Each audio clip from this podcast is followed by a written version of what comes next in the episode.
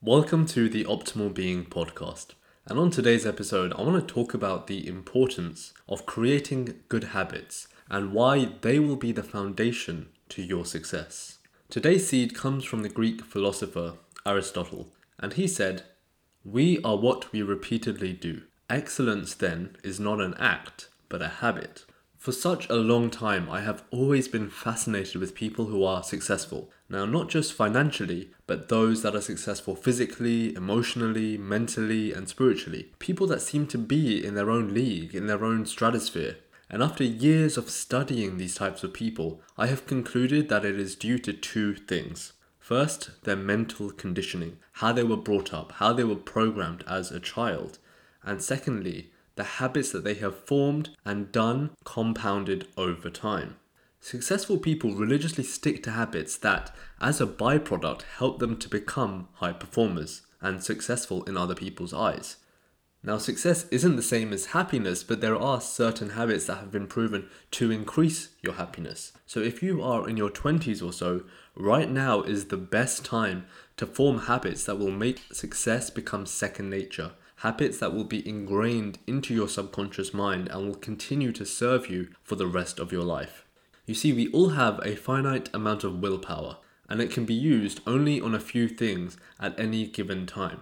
You are probably familiar with the fact that it takes 21 days to create a habit. That's all well and good, but the latest research from the University College London shows that it actually takes 66 days to create automatism. Now, this is important because this is the stage we want to get to with our habits. This is when our habits are now in our subconscious and willpower is no longer needed. It is now second nature. Initially, you need to use your willpower to get through these first 66 days, but after the habit becomes a part of you, that allows you to free up and refocus your willpower on instilling another success habit. Today actually marks 155 days of my habit of committing to a daily yoga and meditation practice twice a day.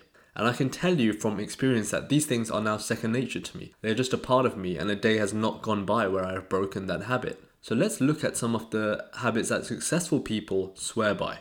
First of all, reading.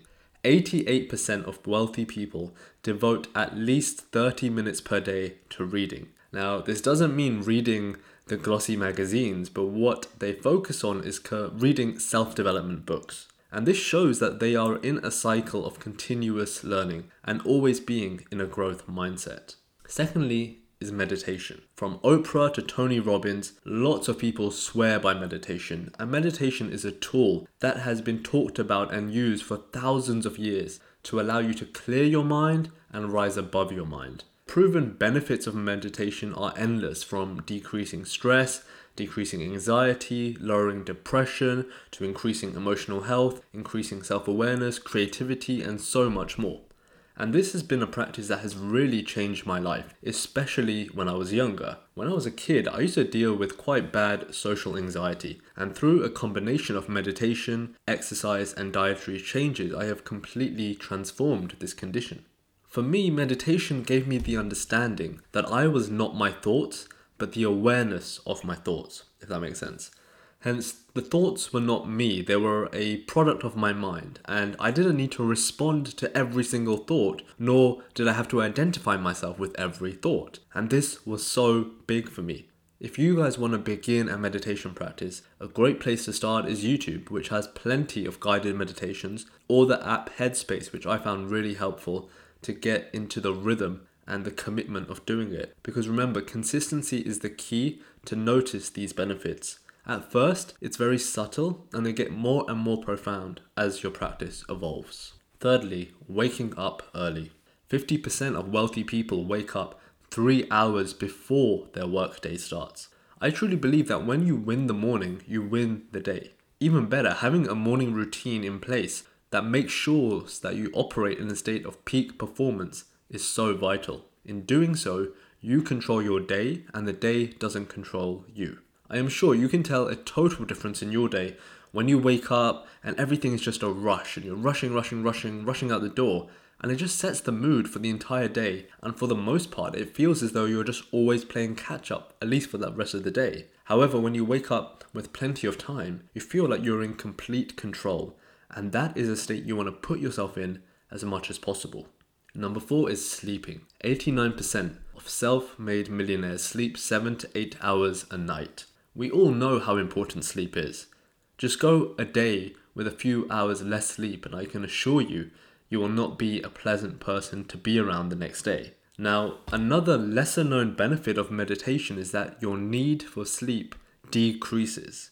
The reason being is that you are putting your body in a restful state purposefully and this will lower your heart rate. And over time, you will find that your need for sleep will naturally decrease. And that is why there are a lot of people who practice yoga, who practice meditation, and they need a lot less sleep than other people. Last but by no means least, exercising. 76% of wealthy people spend a minimum of 30 minutes a day working out. Your body is an extension of your mind, and exercising every day gives you the energy and the vitality that you need to move towards your goals and get things done.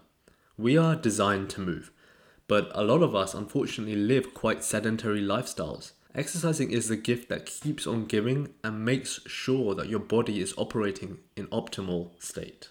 So I ask you, if you were to focus on just one habit that I mentioned for the next 66 days, what will it be? Commit to yourself today. Commit to becoming the best that you can be and see the profound impact just one of these habits done over a consistent period of time will make in your life. If you enjoyed this episode, make sure to subscribe or share it with someone that really needs to hear it.